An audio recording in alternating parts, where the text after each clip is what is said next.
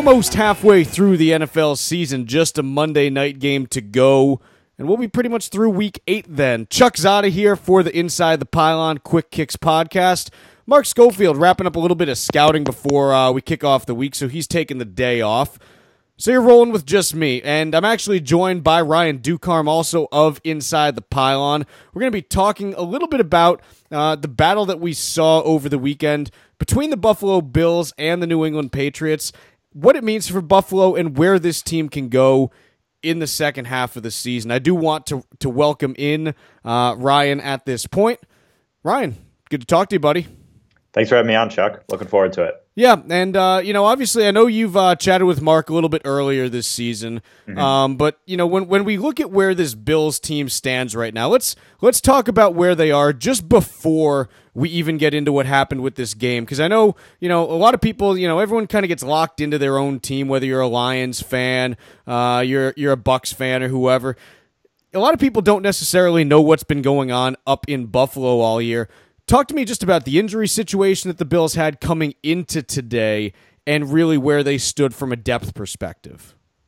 Yeah, so the injury bug has definitely uh, been hitting Buffalo hard this season, um, especially on the offensive side of the ball. So Sammy Watkins is on uh, injured reserve. He can return. I believe it's week 14. He's eligible to return uh, with a foot injury. So top wide receivers out. LeSean McCoy battling a hamstring injury for a couple of weeks. He was out today.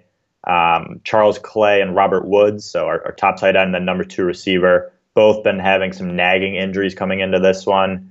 Um, so the playmaking part of the offense has really been hurt by injuries. On defense, a little bit healthier. Obviously, Shaq Lawson uh, just started making his return the last couple weeks um, after having shoulder surgery. And then Marcell Dareus missed three games uh, after a four game suspension with a hamstring injury. So definitely some injuries. Uh, they they looked very good after uh, the first two weeks. Um, I know I talked with Mark about about that. It they looked bad the first two weeks, and then the next couple really looked encouraging, offense and defense. And then the loss to the the Dolphins was definitely a disappointment. Uh, and then we'll be talking more about the Bills' pass today in terms of looking at the the Buffalo offense, offense, let's start there and talk a little bit about what they're doing right now. Because as you mentioned, you, have got Sammy Watkins out, you've got a number of other players out as well. You know, uh, LeSean McCoy obviously not going today, though. I did think that Gillislee.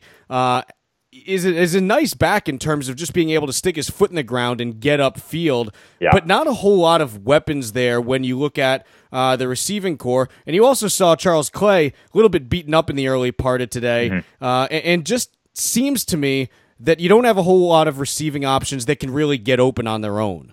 No, and, and today against the Pats, the the pass protection from the offensive line was actually really impressive. Uh, I mean, Taylor had three, four, five seconds sometimes to sit back and, and, wait for guys to get open. And I mean, the problem was they they weren't doing that. He uh, didn't really matter how long he had back there.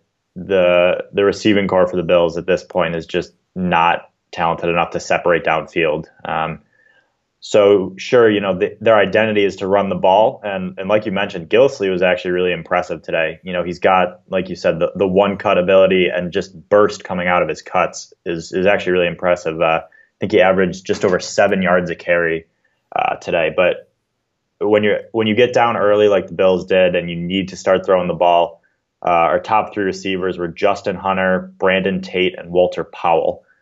So it was who is Walter Powell? You know, it, I couldn't tell you really. He played well in the preseason, and then it's like you, you he's a nice guy to have as your fifth, sixth receiver receiver, boy, and you need him to jumpstart a comeback against the New England Patriots, it's you're probably not in a great place as a team. What I find interesting about this is obviously Tyrod Taylor now in his second full season as the Bills starter, you know, comes off a pretty strong 2015 campaign, picks up a new contract, which effectively works out to being almost a series of options uh, over the course of uh, that deal here.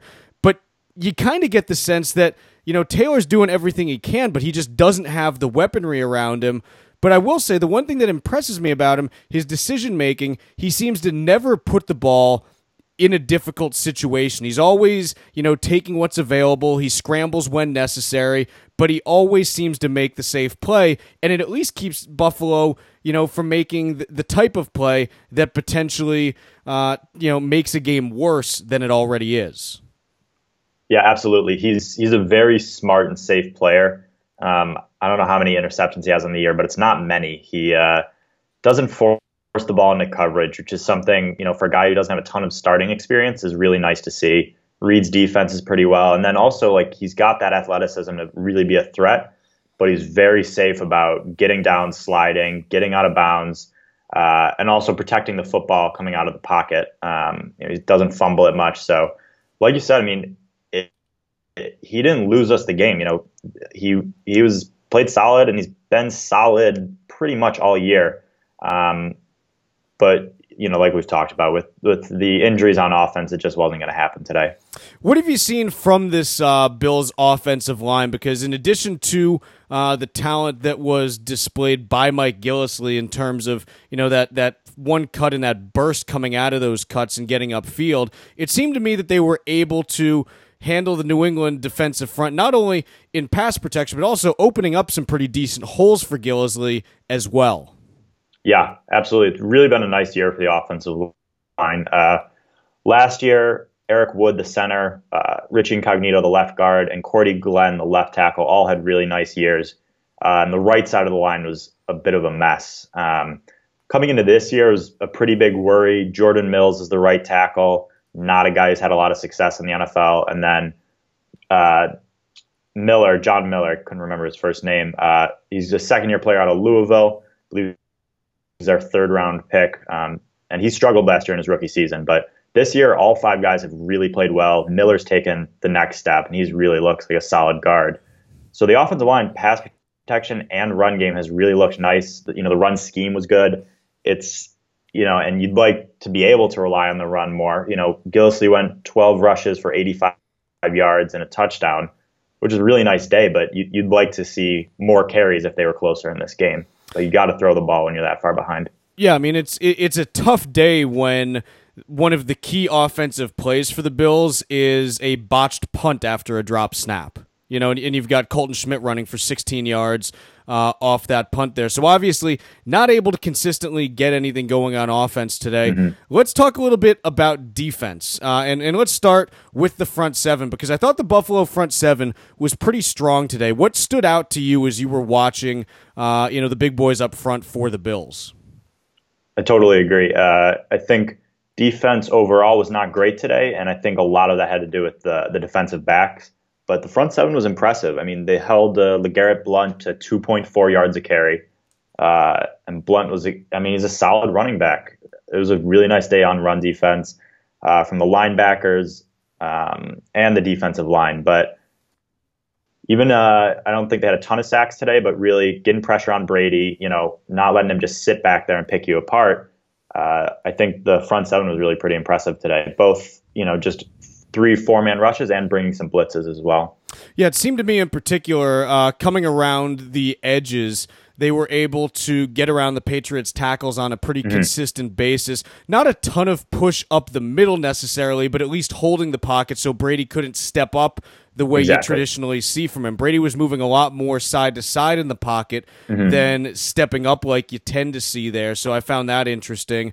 Let's talk about a couple guys up there. Talk first about Shaq Lawson, who did pick up his first NFL sack today, followed yep. it up with his first NFL penalty. So there's that. But what what did you see from him? Obviously, as he works back from uh, offseason surgery.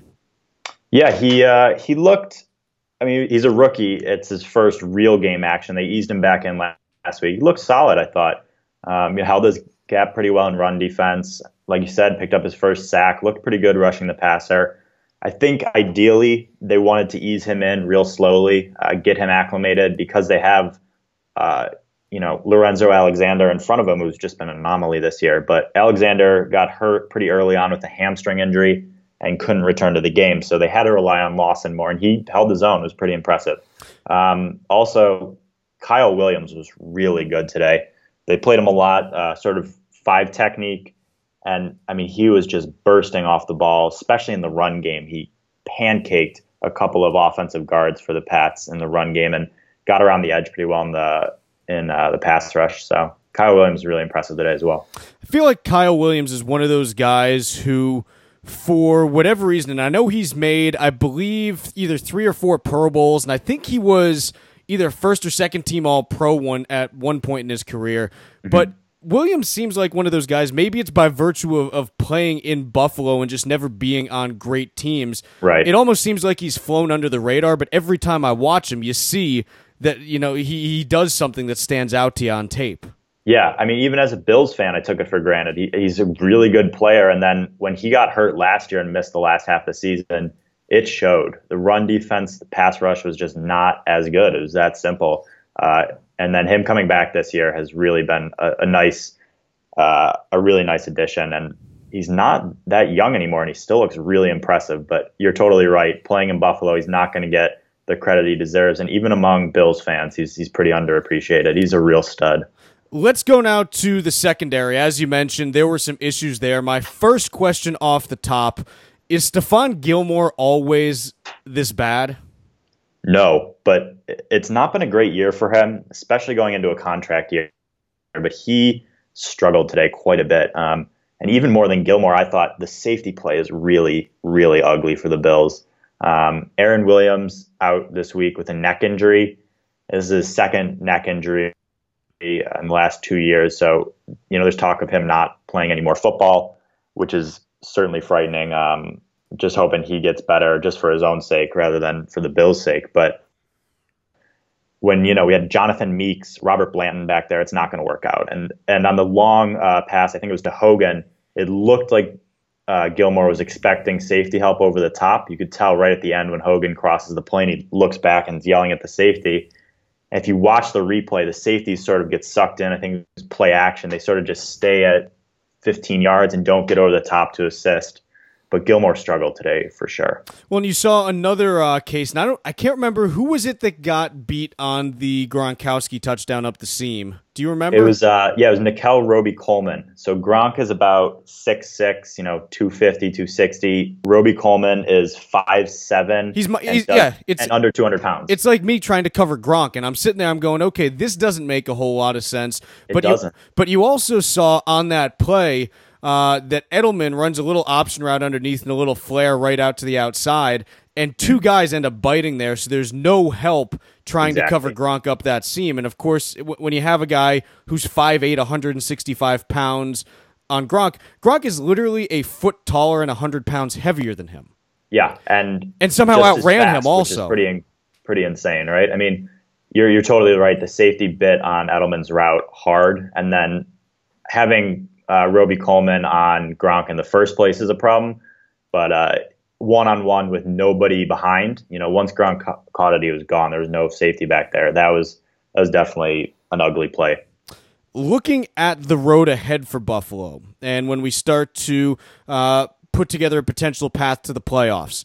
Monday night against Seattle in Seattle. Obviously, that's going to be a pretty tough challenge anytime you got to head out to the West Coast there then a week off, and then out to Cincinnati before coming back home to face the Jaguars. Then you got Raiders, Steelers, Browns, Dolphins, Jets. So you've got a few games at the end there that seem to be pretty winnable games that have to be, I think, won if Buffalo is going to make some noise here. So you potentially get to seven wins there, but you got to pick up a couple other wins, potentially right. a couple on the road there. So the Bills haven't done themselves any favors with some of those early season losses to teams like Baltimore uh, or the Jets in the first couple weeks, where they right. may have put themselves behind the eight ball.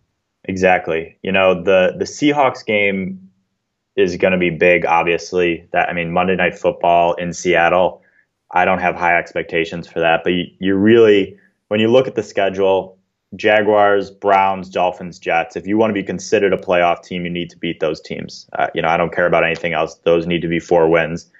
And then past that, you need probably another win or two. You know, the AFC doesn't look great this year, but yep. you need to steal one from maybe the Bengals, maybe the Raiders. Raiders have looked okay. You know, I think Ben Roethlisberger will be back for the Steelers game. So that's going to be a tough one. But you're looking at you need four wins against the teams you should beat.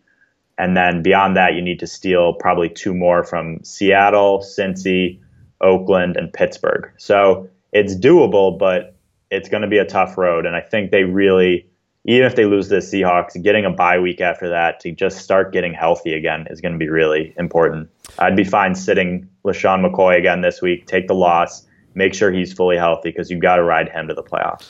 Whenever I try to look at a team as a potential playoff team, one of the things that I always try to find on a, on a team is you know what is what's the the standout aspect of that team? What's the identity that they can go back and rely on? And even if you look at you know teams that are marginal playoff teams that end up being you know picking up a wild card berth or something mm-hmm. like that, they always have something that stands out. Whether it's you know a linebacking corps, offensive line play, there's always something there. Is there anything on this Buffalo team that really stands out as a defining characteristic that they can rely on? it's got to be LeSean McCoy. It's LeSean McCoy in the run and pass game, but really the run game. If he's healthy, he's an absolute game changer. You know, if you're running the ball like they did against the, you know, the Rams, the 49ers, not great defenses, but I mean, he dominated those games. And if he's healthy, he can absolutely be a game changer. But, and then, you know, you open things up, simple play action passing, you know, defense doesn't have to be on the field as long, but if he's not healthy, it's just not going to happen for the Bills. They don't really have a, a real game changing group uh, besides him. Very good. Ryan, we're just about out of time. Anything else uh, that you want to say before we call it a day here? No, I'm all set. Thanks for having me on, Chuck. Hey, you got it. That's Ryan Ducharme from Inside the Pylon. Do make sure that you follow him on Twitter. Ryan, what's your Twitter handle these days? At DB Ryan underscore Ducharme. There we go. At DB underscore Ryan. I, I messed it up already, but what Ryan said, go back. You can listen to it again. Is the benefit of it being a podcast. It's not live. We are done for the day, though. Tomorrow, Mark Schofield back in studio. We're going to be chatting a little bit about what he saw over the weekend on tomorrow's Quick Kicks podcast.